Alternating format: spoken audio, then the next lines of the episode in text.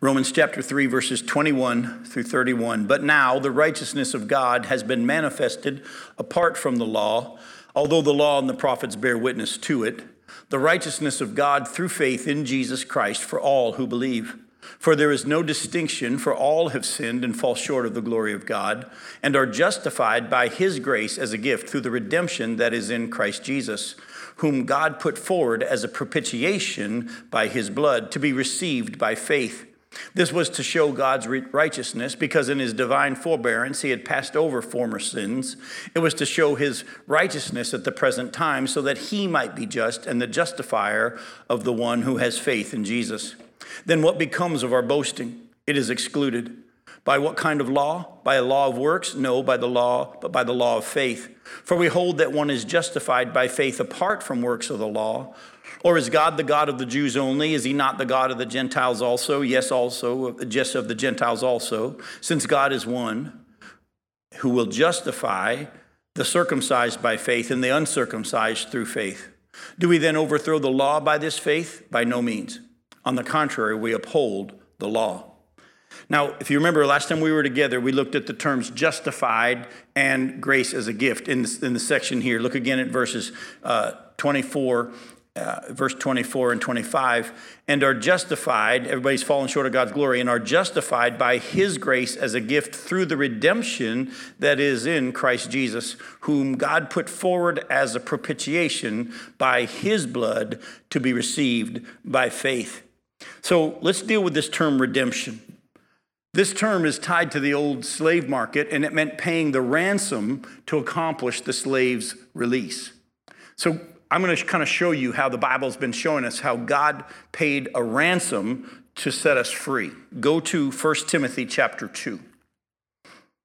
1 Timothy chapter 2 and look at verses 3 through 7.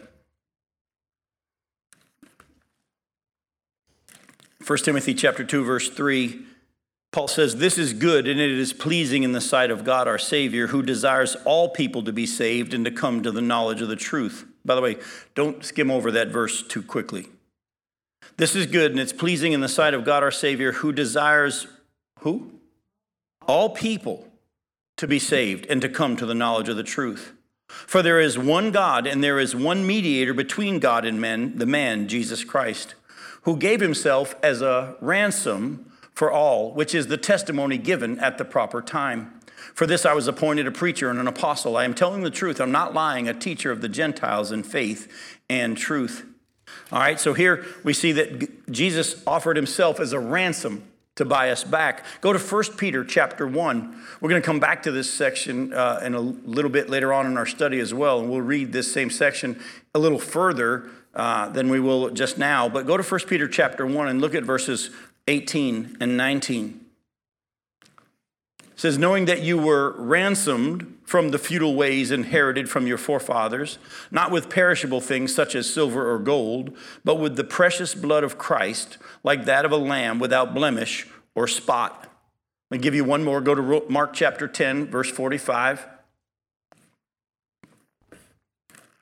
Mark chapter 10, verse 45, Jesus is speaking here. He said, For even the Son of Man came not to be served, but to serve and to give his life as a ransom for many.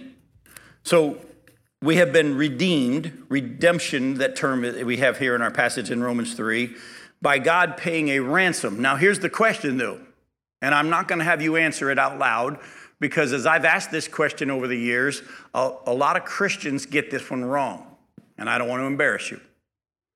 So don't answer it out loud. Just think about the answer to yourself. Who or what did Jesus redeem us or ransom us from? A lot of people think that it was Satan. A lot of people think that Jesus paid a price to Satan to buy us back, that we belong to Satan, and so Jesus paid the slave price, the ransom price to Satan to get us free. Nothing could be further from the truth, from our sin. That's the correct answer. Let me show you what I'm talking about. Go to Galatians chapter 3. Go to Galatians chapter 3. And the verses 10 through 14.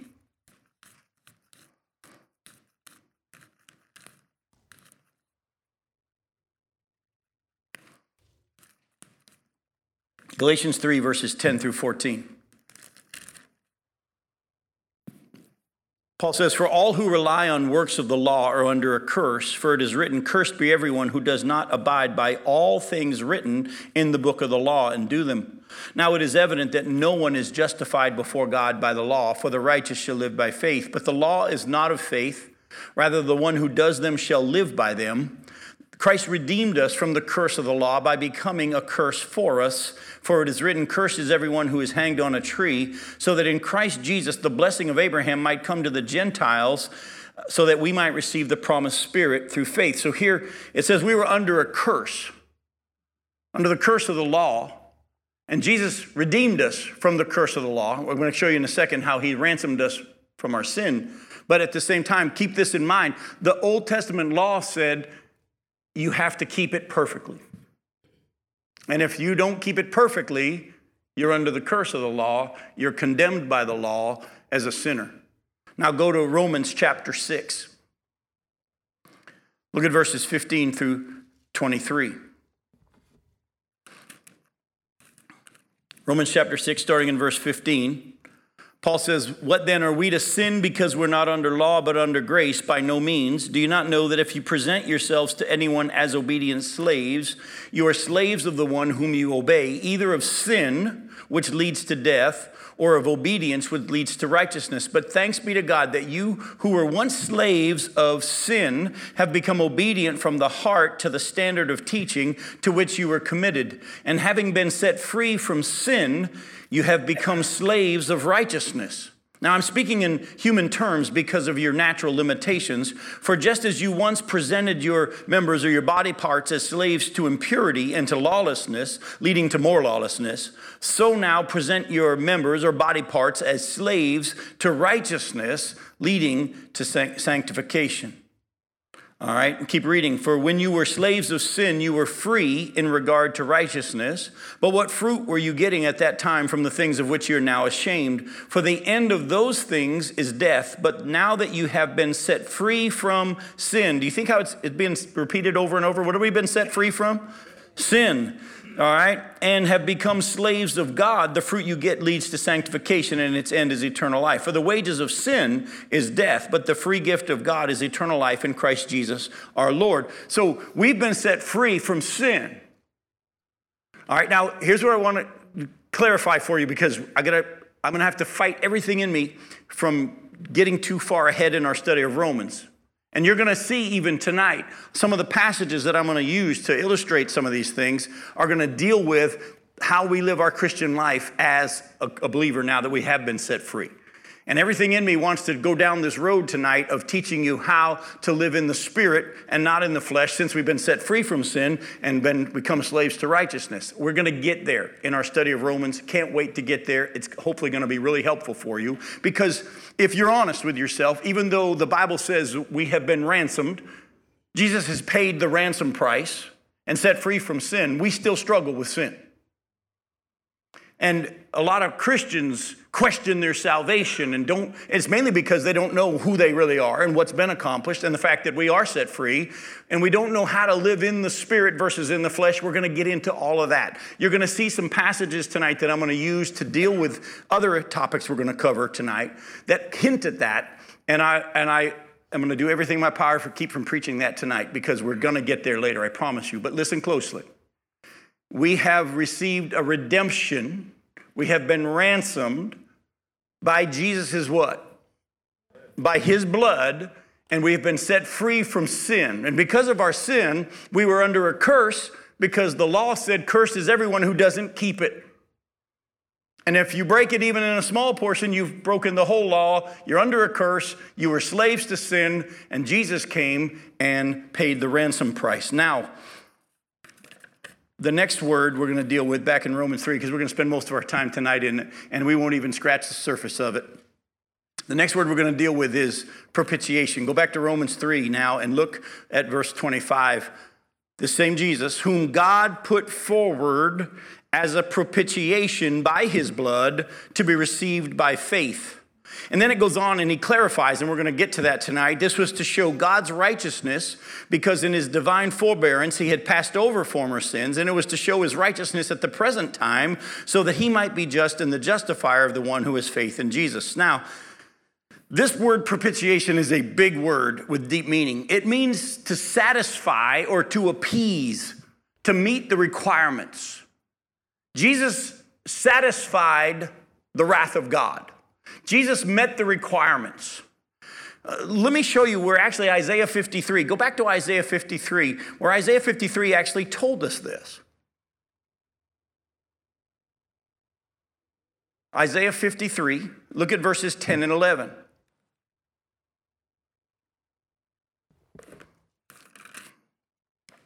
Isaiah 53, verses 10 and 11, it says, speaking of this suffering servant, it was the will of the Lord to crush him. He has put him to grief. When his soul makes an offering for guilt, he, the one who made the offering, Jesus, shall see his offspring. He shall prolong his days. Again, showing that he'll actually rise from the dead. The will of the Lord shall prosper in his hand, and out of the anguish of his soul he shall see and be what? Satisfied. By his knowledge shall the righteous one, my servant, make many to be accounted righteous, and he shall bear their iniquities. Jesus paid the ransom price to make, to, to, make propitiation or to appease the wrath of God, to satisfy the righteous requirements that needed to be made in order for us to be made right with him. Jesus did that himself, all by himself. And all we do is receive it as a gift by faith in his grace. That's it, right? And when that happens, you are, that's the word we looked at first, justified, declared righteous. But this word propitiation, we got to wrestle with a little bit because there's some misconceptions about it. False religions use this word too. And the false religions would use this term to mean appease the anger of the gods, and man would have to do something to appease God's anger. You know how you've heard about how the Jews even got sucked into believing that they had to offer their children to Molech, and you had to do something to appease the anger of the gods, or sacrifice virgins, as you've heard some people talk about in times past. But the, the, the false religion way of using this word is to appease the anger of the God, and you had to do it yourself to appease his anger towards you. But this is not how the, script, the word is used in Scripture.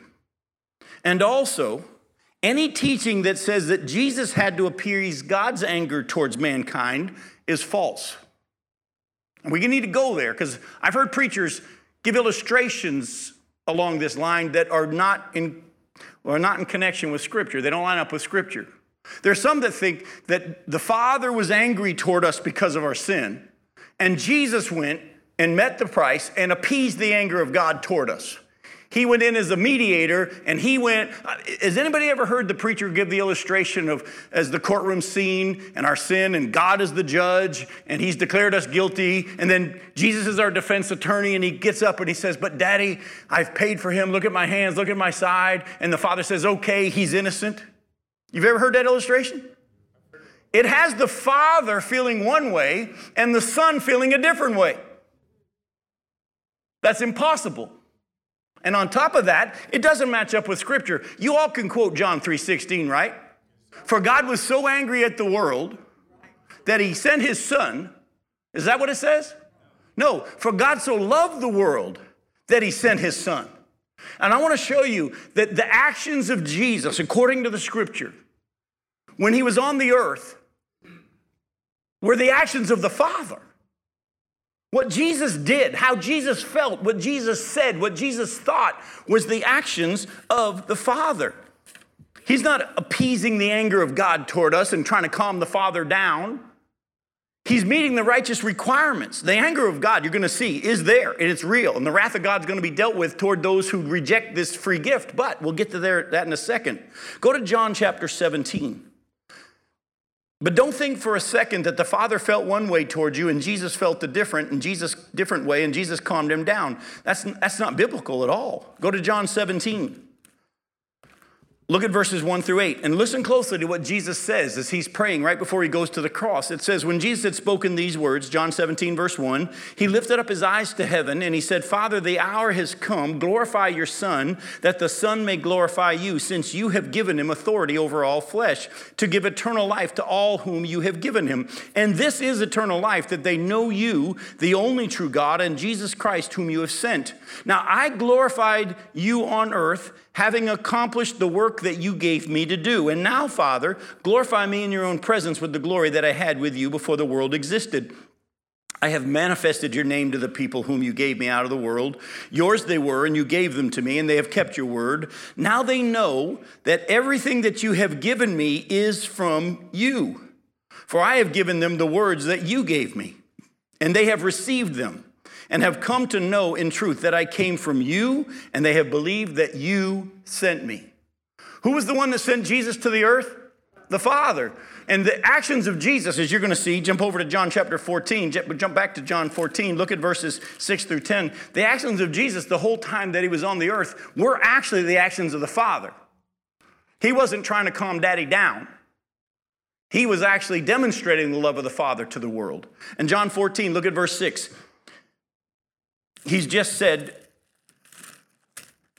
well, we'll just read it. Jesus said to him, I'm the way, the way and the truth and the life. No one comes to the Father except through me. Now, if you had known me, you would have known my Father also. From now on, you do know him and have seen him. Philip said, to him, Philip said to him, Lord, show us the Father, and it's enough for us. Jesus said to him, Have I been with you so long, and you still don't know me, Philip? Whoever has seen me has seen the Father. How can you say, Show us the Father? Do you not believe that I'm in the Father and the Father's in me? Listen closely to what he says here. The words that I say to you, I do not speak on my own authority, but the Father who dwells in me does his works. When Jesus walked on the earth, even though he was God, he humbled himself, submitted himself, and only did what the Father had him do in the power of the Spirit. He, he, he, could have, being God, claimed to call it equality with God something to be grasped, but he took the role of a servant. And that's why Jesus himself said in John chapter 5, verse 17, that my Father's always at his work to this very day, and I too am working. And then verse 19, the Son does nothing by himself, he only does what the Father's doing. And so Jesus himself said, The works you've seen me do, the words you've heard me speak, they weren't even me. It was the Father. So any teaching that Jesus appeased the anger of God toward man and got in between us and God to calm him down, horrible illustration, unbiblical. So what's being appeased then? And by the way, I could go further. We don't have to turn there, but y'all know in Luke 23, verses 32 through 43, Jesus is on the cross and he's praying what? Father, forgive them they don't know what they're doing. That sounds like he's feeling one way and the, and, and the father's feeling another. But what did we already see? The words and the actions are all the father. That's the heart of the father. All right, but what's being appeased then? What's being appeased? What's being satisfied? What, what's happening there then? What's being appeased? Listen closely God's wrath toward sin. But it gets deeper than that, so you got to stick with me for a little bit. Go to Psalm 99.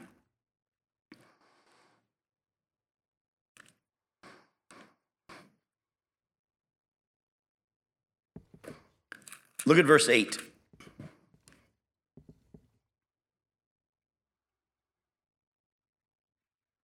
It says, o, o Lord our God, you answered them. You were a forgiving God toward them, to them, but an avenger of their wrongdoings.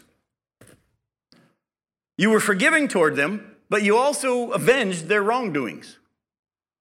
As we're going to see later on in our study tonight, don't think for a second that when God forgives us of our sin, he acts like it's no big deal. It's a serious deal, and that's what the death of Jesus is demonstrating. One of the things it's demonstrating is the wrath of God towards sin.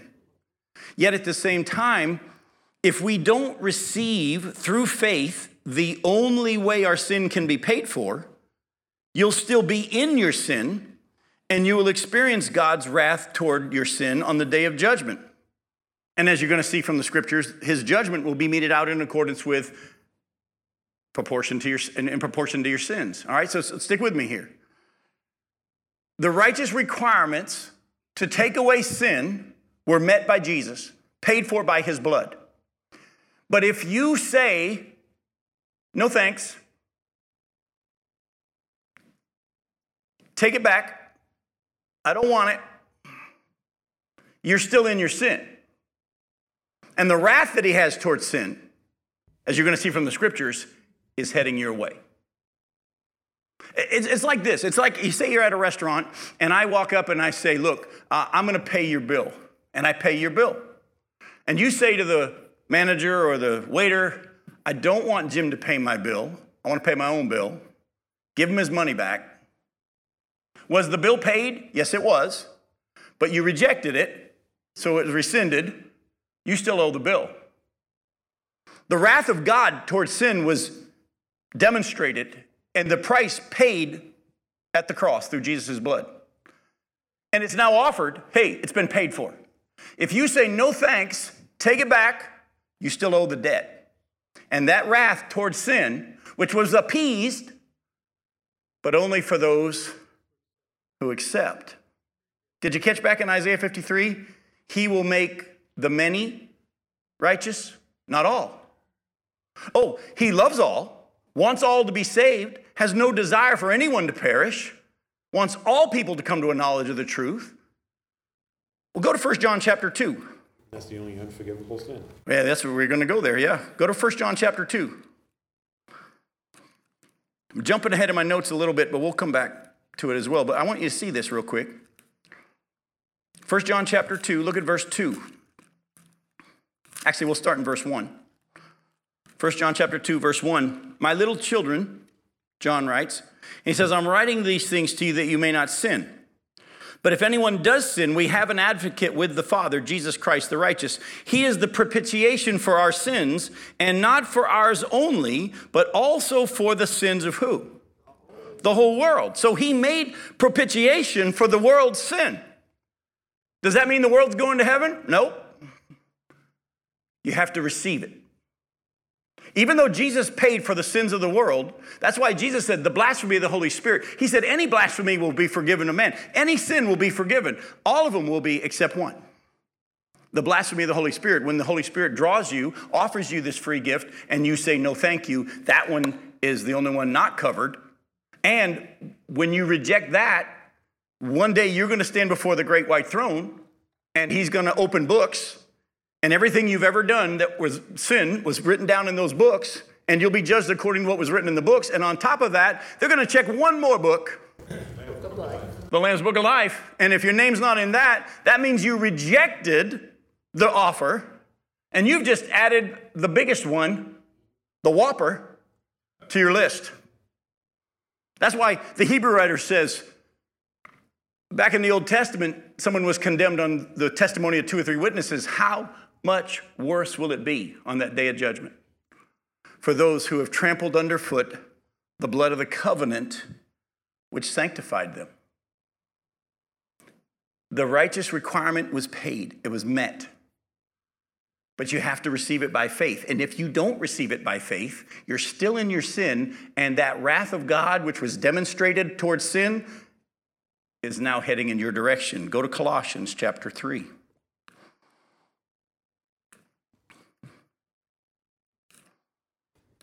Look at verses 5 and 6.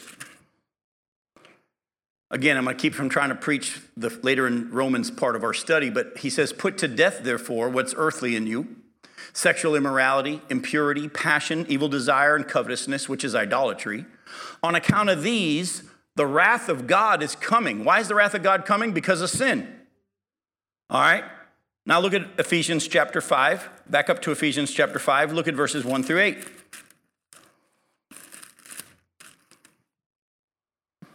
Therefore, be imitators of God as beloved children and walk in love as Christ loved us and gave himself up for us, a fragrant offering and a sacrifice to God. But sexual immorality and all impurity or covetousness must not even be named among you, as is proper among saints. Let there be no filthiness, nor foolish talk, nor crude joking, which are out of place, but instead let there be thanksgiving. For you may be sure of this, that everyone who is sexually immoral or impure or is covetous, that is an idolater, has no inheritance in the kingdom of Christ and of God and God. Let no one deceive you with empty words, for because of these things the wrath of God comes upon the sons of disobedience. Therefore do not become partners with them. For at one time you were darkness, but now you are light in the Lord. Walk as children of light. Again, I'm going to try to keep from going down that road and preaching that section of Romans, which we're going to get to. But listen closely to what's being said here. He said, Listen, he, the price has been paid for your sin. And that if you're redeemed, learn how to walk in that. Because judgment is coming for those who live sexual immorality, adultery, and all those things. Listen closely. The gospel is that Jesus has already paid the price for your sins, all of them. All of them. It's already been paid for. The wrath of God toward you and your sin, if you're in Christ, has already been satisfied. You are free, listen closely, to live however you want. False teachers jumped in and said, that means since we've been made new in our spirit and we're still in these old bodies, you can do whatever you want in your body. It's not sin. That's why throughout the scriptures, the Bible warns us about taking the grace of God and using it as a license to sin. But the gospel is, it's been so paid for, all covered. You're free to live however you want. You've been set free from sin.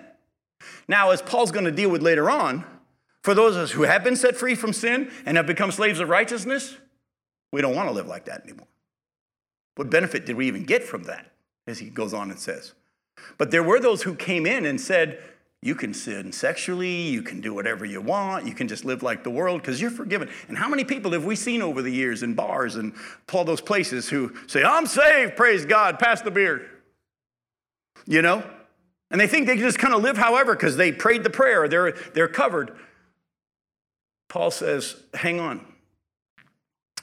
If you live like this, wrath is coming towards you because it's evidence that the Spirit of God is really not in you because you're happy with that and you want to live like those who live like that, they're not in the kingdom. But he also says that's not how we're supposed to live. Go to Romans. Now, we won't take that right time wise. We need to keep moving. Uh, just write down Romans 2 1 through 11 as he goes even further and talks about how God's forbearance, his patience towards you is to bring you to repentance. But don't think that you're going to just be forgiven you have to understand that there's a wrath coming towards sin. And if you don't accept God's forgiveness, you're still in your sin and it will be judged. Actually, instead of me just trying to explain it that way too quick, go to Romans 2. I think we got time. We'll hit it quick. Romans 2, look at what he says here in Romans verses 1 through 11. He said, Therefore, you have no excuse, O man, every one of you who judges, for in passing judgment on another, you condemn yourself, because you, the judge, practice the very same things.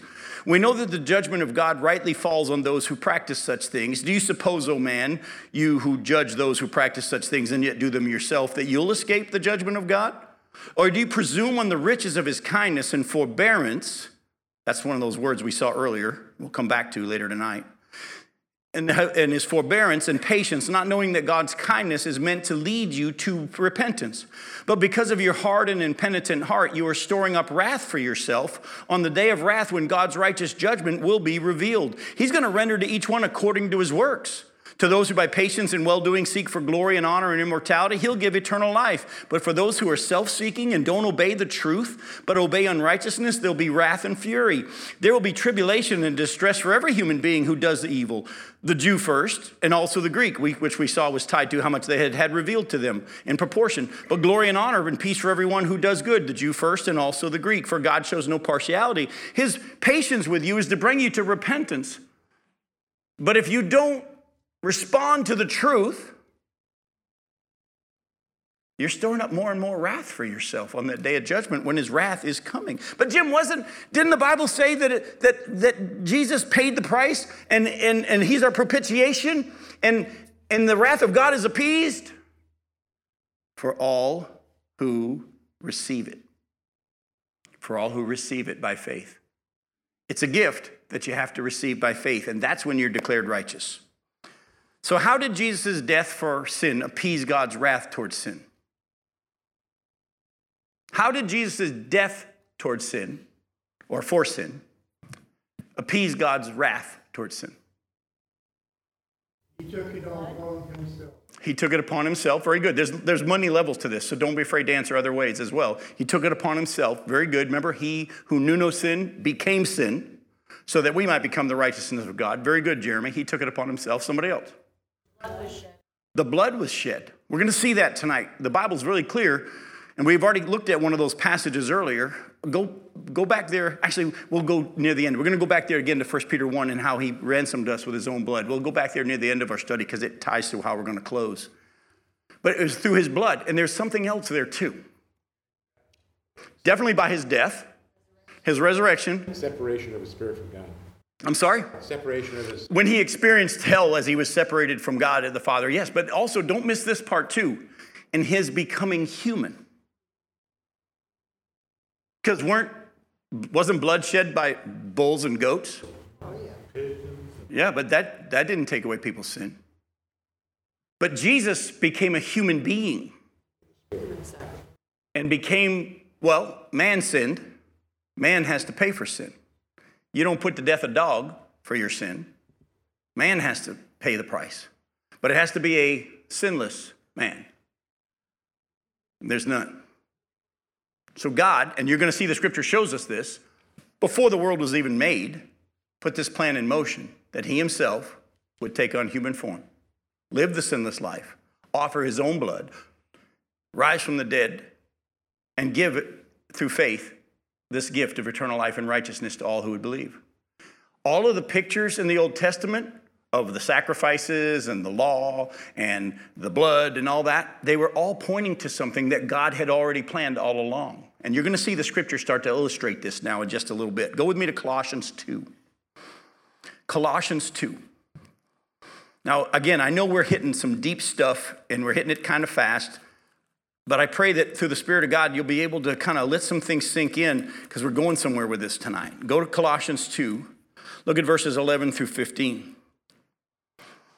In him, in Christ, you also were circumcised with a circumcision made without hands by the putting off of the body of flesh by the circumcision of Christ. Stop.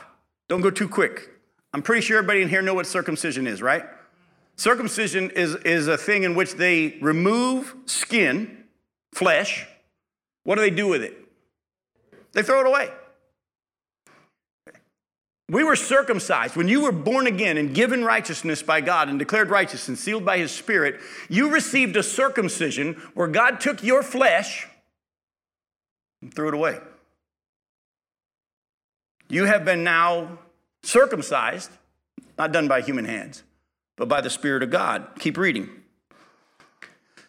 Having been buried with him in baptism, in which you were also raised with him through faith in the powerful working of God who raised him from the dead. And by the way, the baptism mean, doesn't mean your water baptism. It means when the Spirit, you were Spirit baptized. And that happened at the time you trusted Christ. He came to live inside of you. As Jesus said in John chapter 14, verse 20, in that day you'll realize I'm in you and you're in me and I'm in the Father. You want to talk about being baptized? You have been baptized in the Spirit. You are swimming in God right now. He's in you and you're in him and he's in the Father. You might as well just do this. You are baptized in the Holy Spirit at the moment you get saved when you were put into Christ and he was put into you, everything that is his is now yours. Again, anybody here fully understand that? Not even close. But I'm hoping to grasp it, grasp it more and more as I get closer to seeing him face to face. Having been buried with him, verse 12, him in baptism, in which you were also raised with him through faith in the powerful working of God, who raised him from the dead. And you who were dead in your trespasses and the uncircumcision of your flesh, God made alive together with him, having forgiven us all our trespasses by canceling the record of debt that stood against us with its legal demands. This he set aside, nailing it to the cross. He disarmed the rulers and authorities and put them to open shame by triumphing over them in him. Now, hang on for a second. He canceled all of your sins. You've always heard preachers say, all of your sins, past, present, and future, are all covered. And that passage here says that. Does it say that the sins that were canceled were the ones that you committed prior to you trusting Christ, but you're still responsible for the ones after you got saved? No. This preacher went home one day and his wife sat him down and she said, I got a problem. He goes, What's that? She goes, I've heard you say it, and I've heard preachers say it for years, that Jesus' death paid the price for all of my sins and all of my sins have been canceled, I'm struggling with that. She said, I can understand me trusting in Jesus today and all the sins that I had done prior have been forgiven, but I'm struggling with grasping, understanding how the sins I do today or tomorrow or whatever after being saved are already covered. And the preacher says to his wife, he said, Let me ask you a question. Um, when did Jesus pay the price for your sins? And she said, Well, 2,000 years ago. He said, Okay. When he paid the price for your sins, how many of them were future? They all were. So if he paid the price for your sins and canceled the debt at the cross, your debt's canceled even for the stuff tomorrow. Again, this is where the false teachers want to jump in and say, hey, do what you want, man. And Paul even says, all things are lawful, but not everything's beneficial. I don't think we really understand the, the truth of the fact that we are righteous before God. The righteousness of Christ is ours. We're in Him, He's in us. But I don't see it a whole lot. That's a study for another time. Let the truth sink in for now. I've had preachers tell me, Jim, I know what you're saying is right, just don't tell them. They'll abuse it. No, I really come to realize that if we really understand it, we won't. Go to Romans chapter 8. Look at verses 1 through 11.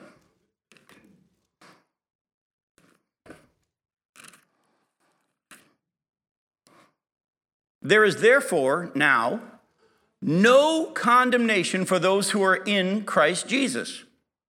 For the law of the Spirit of life has set you free in Christ Jesus from the law of sin and death.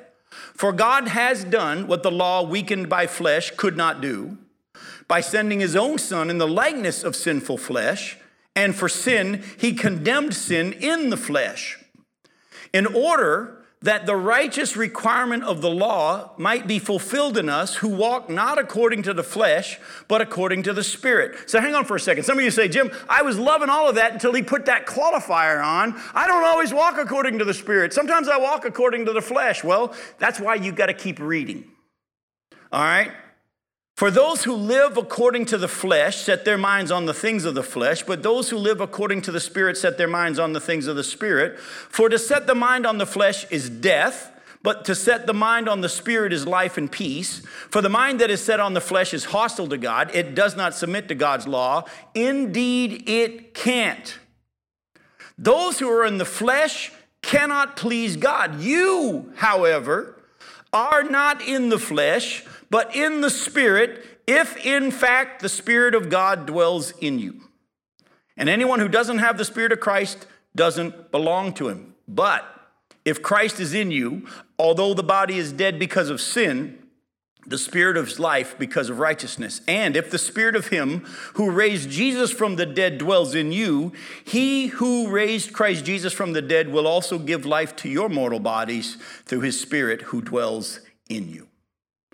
So, when he said the righteous requirements of the law have already been met by those who God has done with the law, we in the flesh could not do by sending his son in, the in the likeness of sinful flesh, and for sin he condemned sin in the flesh, in order that the righteous requirement of the law might be fulfilled in us who walk not according to the flesh, but according to the Spirit. He's not saying how good you're doing today.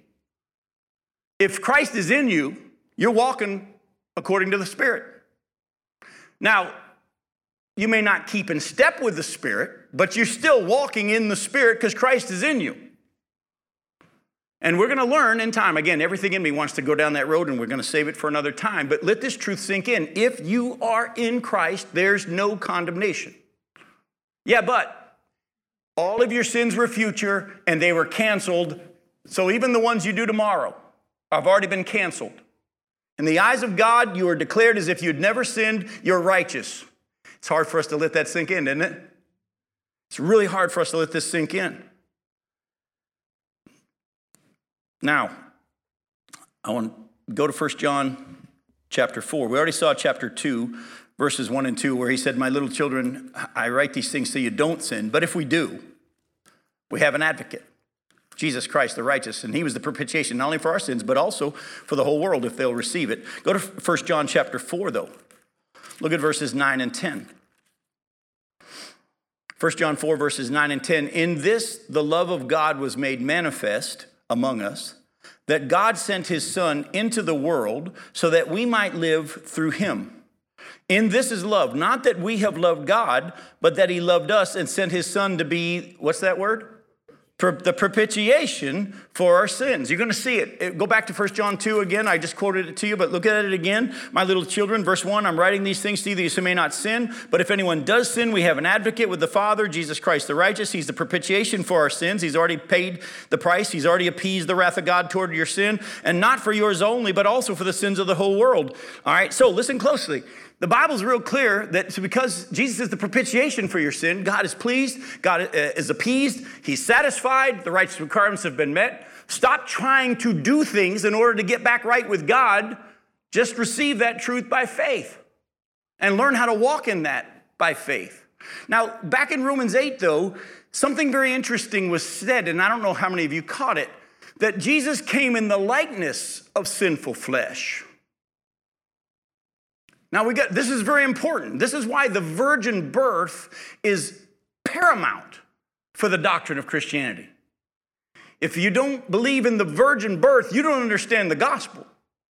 He had to be born of a virgin. Why? Well, let me say this to you.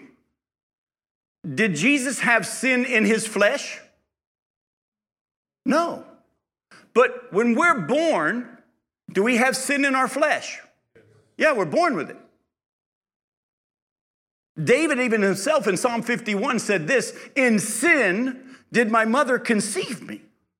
He wasn't saying that I was conceived in the back seat of a car and my parents were teenagers or anything like that. He was saying, No, she didn't sin in giving birth to me.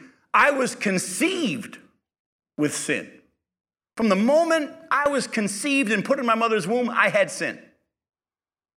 Well, how come Jesus then, if he was flesh, and fully man? What's that? His father, His father was God. He had an earthly mother, but his father was not from this world. It was God. And that's why the Holy Spirit came and said, The power of God's going to come upon you, the Holy Spirit's going to overshadow you, and the child within you is going to be the child of God. Even though he had flesh, he was also God. And that sin that was just automatically passed on to everyone, he didn't have. Was he tempted? Sure. But he didn't have it like we do. Spirit negated Mary's sin? Uh, here's, we don't have time. That's a great question. Does God's Spirit negate Mary's sin? I don't have time to chase this rabbit. I think there are some scriptural hints that say that it's kind of passed on to us from our daddy. But at the same time, if you want to go real genetic, if your mama's got it, she's passing it on to you too. Do you see what I'm saying? But in that instance, then you have to say that the Spirit of God overwhelmed. This is deeper than we can grasp. He had no sin. We are born with it, and it manifests itself. And that's why he had to be born of a virgin. He had to be born of a virgin. Go to Hebrews chapter 2. Hebrews chapter 2, look at verses 14 through 17.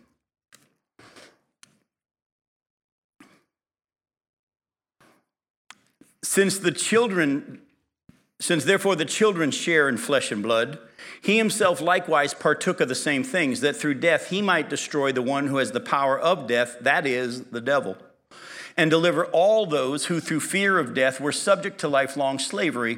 For surely it's not angels that he helps, but he helps the offspring of Abraham. Therefore, he had to be made like his brothers in every respect, so that he might become a merciful and faithful high priest in the servants of God to make propitiation for the sins of the people. Do you see that? He had to become human to be the right sacrifice and to be the faithful high priest. Keep reading with me. Go to 1 Peter chapter 1.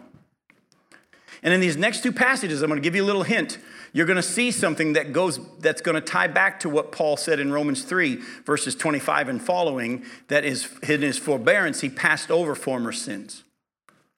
We're going to take you're going to see this come out a little bit in the next two passages. 1 Peter chapter 1 verses 18 through 25.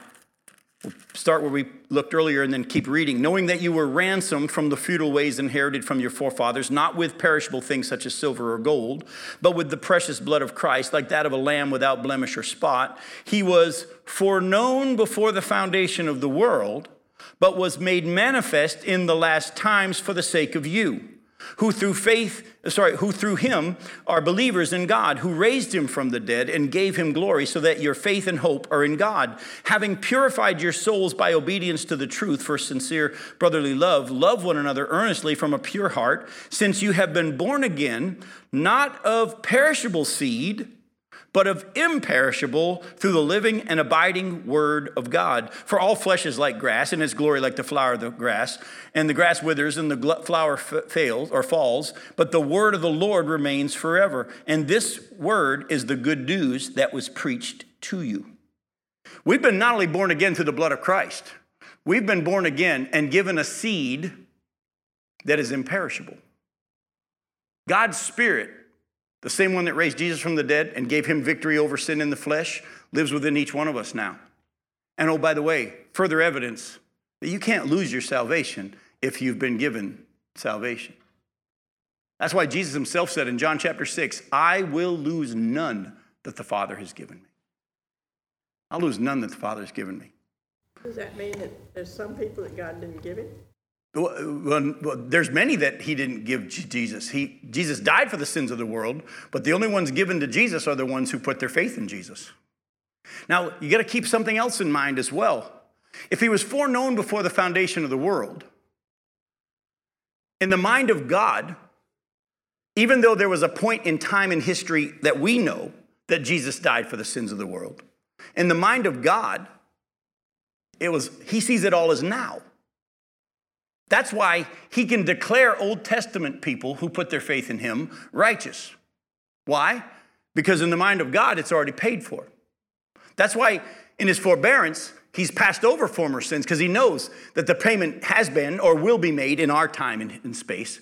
Yet at the same time, when it actually happened, it was to demonstrate that his wrath towards sin and at the same time make clear to everyone that he is the just one and the justifier of the one who has faith in Jesus. In other words, it had been planned before the foundation of the world, and in the mind of God, it's already been done even before it happened in time and space. That's why God can declare things before they even happen because he knows that they've happened. It makes your head hurt. That's why we're already seated in the heavenly realms, even though in time and space we don't experience it yet, but it, we, it's true. In the same way, Jesus' death was already accomplished. Therefore, God can declare people righteous because the payment he know will be and has been made in his mind. Yet at the same time, he did it publicly so that everybody understands it's all been done by him. His plan, he was pointing to it all along, accomplished it himself, gave proof by raising him from the dead, has left us here to pass it on and to share this truth. And one day he's going to come back and make clear to everybody that he is the one. Go to Hebrews 9. Hebrews chapter 9, look at verses 11 through 28. You're again going to see a little bit of that forbearance in this passage. Hebrews 9, starting in verse 11. But when Christ appeared as high priest of the good things that have come, then through the greater and more perfect tent, not made with hands, that is, not of this creation, he entered once for all into the holy places, not by means of the blood of goats and calves, but by means of his own blood, thus securing an eternal redemption. For if the blood of goats and bulls and the sprinkling of defiled persons with the ashes of a heifer sanctify for purification of the flesh, how much more will the blood of Christ, who through the eternal Spirit offered himself without blemish to God, purify our conscience from dead works? To serve the living God. In other words, he's saying, if you let this truth sink in, your conscience will be clear before God and you'll be wanting to serve Him and just worship Him because you'll really understand He did it, you're free, He's declared you righteous, and your natural response when that truth really hits is, Thank you, what do you want? Thank you, thank you, thank you, what do you want? I've been set free from my slavery to sin And now I'm a slave of righteousness, and I want to. Oh, there's still times in my flesh I let it win. But I can honestly tell you, and if I know you probably know this as well, when you sin, you feel really good about it. No, you hate it. You don't want to do it again, but you know you will. It's in this struggle. But God, I think, has God has actually left us in this struggle. There's many reasons, but one of them is so that we would rely on Him still. Apart from me, apart from Him, I can do nothing. He says. Go to keep reading though. Therefore, He, verse 15, Jesus is the mediator of a new covenant so that those who are called may receive the promised eternal inheritance, since a death has occurred that redeems them from the transgressions committed under the first covenant. For where a will is involved, the death of the one who made it must be established. For a will takes effect only at death, since it's not in force as long as the one who made it is alive. Therefore, not even the first covenant was inaugurated without blood. For when every commandment of the law had been declared by Moses to all the people, he took the blood of calves and goats with water and scarlet wool and hyssop, and he sprinkled the, both the book itself and all the people, saying, This is the blood of the covenant that God commanded for you. And in the same way, he sprinkled with the blood both the tent and the vessels used in worship. Indeed, under the law, almost everything is purified with blood, and without the shedding of blood, there is no forgiveness of sins. Thus, it was necessary for the copies of the heavenly things to be purified with these rites but the heavenly things themselves with better sacrifices than these. For Christ has entered not into holy places made with hands, which are copies of the true things, but into heaven itself, now to appear in the presence of God on our behalf. Nor was it to offer himself repeatedly as the high priest enters the holy places every year with blood not his own. For then he would have had to suffer repeatedly since the foundation of the world. But as it is, by the way, he would have had to suffer repeatedly since when? Oh, so are you trying to tell me that even though Jesus' death happened 2,000 years ago, he had already done it before the foundation of the world? Don't try to understand it, it's going to make your head hurt. Just accept. Exactly. But as, he, as it is, he has appeared once for all at the end of ages to put away sin by the sacrifice of himself. And just as it is appointed for man to die once, and after that comes judgment, so Christ, having been offered once to bear the sins of many, will appear a second time, not to deal with sin, but to save those who are eagerly waiting for him. Whoa, whoa, whoa, whoa, whoa, whoa. Hang on for a second. I, I thought he was coming back to deal with sin. Oh, no, he's going to come again and deal with sin when it comes to wrath. But he's going to come and gather those who are waiting for him first. See, people didn't understand that the coming of the Messiah had two parts. He had to come and be the suffering servant and pay for the sins of the world, and then he would come again and set up his kingdom. His second coming has two parts. That's why the early church was taught to wait for Jesus. Titus chapter 2, verses 11 through 13, how uh, salvation has taught us to renounce ungodliness and to wait for our blessed hope, the appearing of God. 1 Thessalonians chapter 1 verses 9 and 10 talks about how they turn it tells us how you turn to God from idols to wait for his son from heaven. Paul says in 2 Timothy chapter 4, verses 6 through 8, I finished the race, I fought the fight, and I know there is waiting for me the crown of righteousness, but not only for me, but for also for all those who are longing for his appearing. The church was never taught to watch for the Antichrist. The church was taught to look for Jesus, and he's to come, and he's to bring and give salvation to those who are waiting for him. Then he's to actually, that's just in the clouds. Then he's to come back to the earth and deal with sin and wrath for those who reject his offer. But how many of you noticed in many of these passages, references was made to God's patience with man's sin, yet a serious dealing with sin had to be made. That's what Paul's saying here. Go back to verse 25.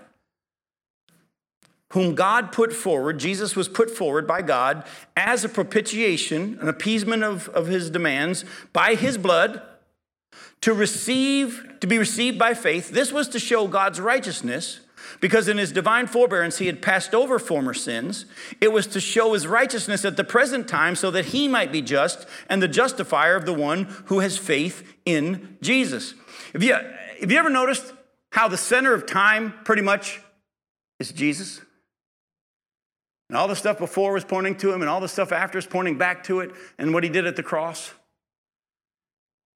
And what the cross did was show God's wrath towards sin and also demonstrate that he's the one who pays for sin. Do you know what you and I bring to the table? You know what you and I bring to this trans- transaction of Jesus paying for our sin? Actually, we do bring something. What do we bring? You bring your sin. You, this transaction, you bring your sin. That's what we, that's what we bring to the table in this transaction. We bring our sin. Don't forget that. He died for your sins and mine. For years, people have said, oh, the Jews, they killed the Messiah. No, I killed the Messiah. You killed the Messiah. We all killed the Messiah. He was put to death for our sins and for our iniquities. Well, you, we're made righteous through faith in Jesus' righteousness, and all we bring to the table in this interaction is our sin. Do we have anything to boast about? That's what Paul says at the end of Romans 3. Again, look what he says in verse 27. Then what becomes of our boasting? It's excluded. By what kind of law? By a law of works? Nope. But by the law of faith. By the way, let me stop real quick. Remember, again, I've said it before, I'm going to repeat it to you. Maybe let this truth sink in. Matthew chapter 7, verse 21. Jesus said, Many on that day are going to say, Wait a minute, Lord, Lord, didn't we do this and didn't we do that? And I'll say, I never knew you. What were they looking to for their righteousness? Their works. Let me read again Romans chapter 2. He'll render to each one according to his works, to those who by patience and well doing seek for glory and honor and immortality, he'll give eternal life. But for those who are self seeking and do not obey the truth, what's the truth? Who's the truth?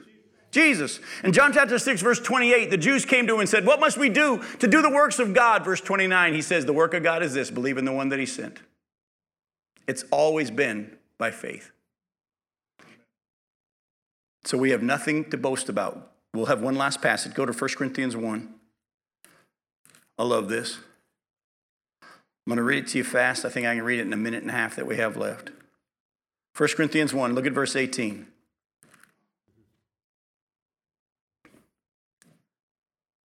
For the word of the cross is folly or foolishness to those who are perishing.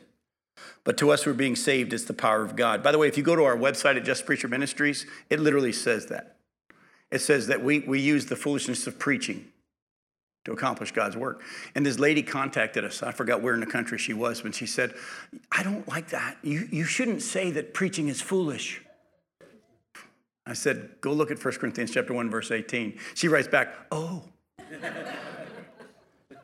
For it is written, I will destroy the wisdom of the wise, and the discernment of the discerning I will thwart. By the way, that's why I'm going to challenge you, Glenn. Don't try to figure it out. It'll hurt you. Because he's made it where it's just to be received by faith.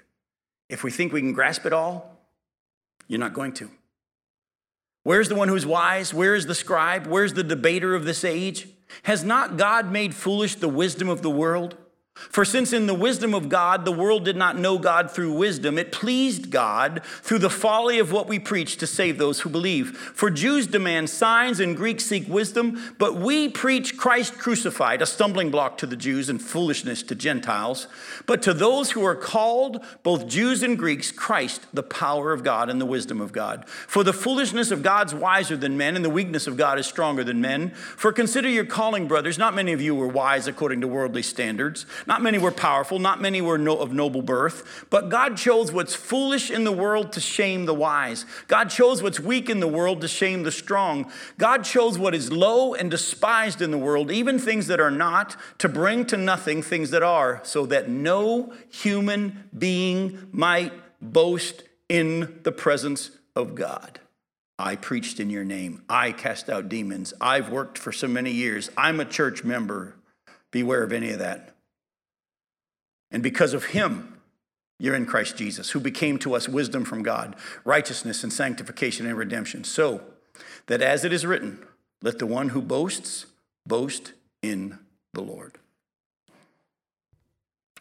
You've been set free from your sin. We'll get into that a lot more later in our study. God's wrath has been appeased, the righteous requirements have been met. But if you don't receive it by faith, you say, God, take it back, I'll pay for myself. His wrath's coming to you. And I pray no one in here and those who are listening online ever end up in that situation. Now, begin to ask God to help you understand a little bit more as He wants. He knows when you can handle it and how you can handle it. Ask the truth of these things to start to sink in a little bit more so that we can start to live in that power of the new life that is ours already in Christ Jesus. I love you all. We'll see you next week. Thanks for coming.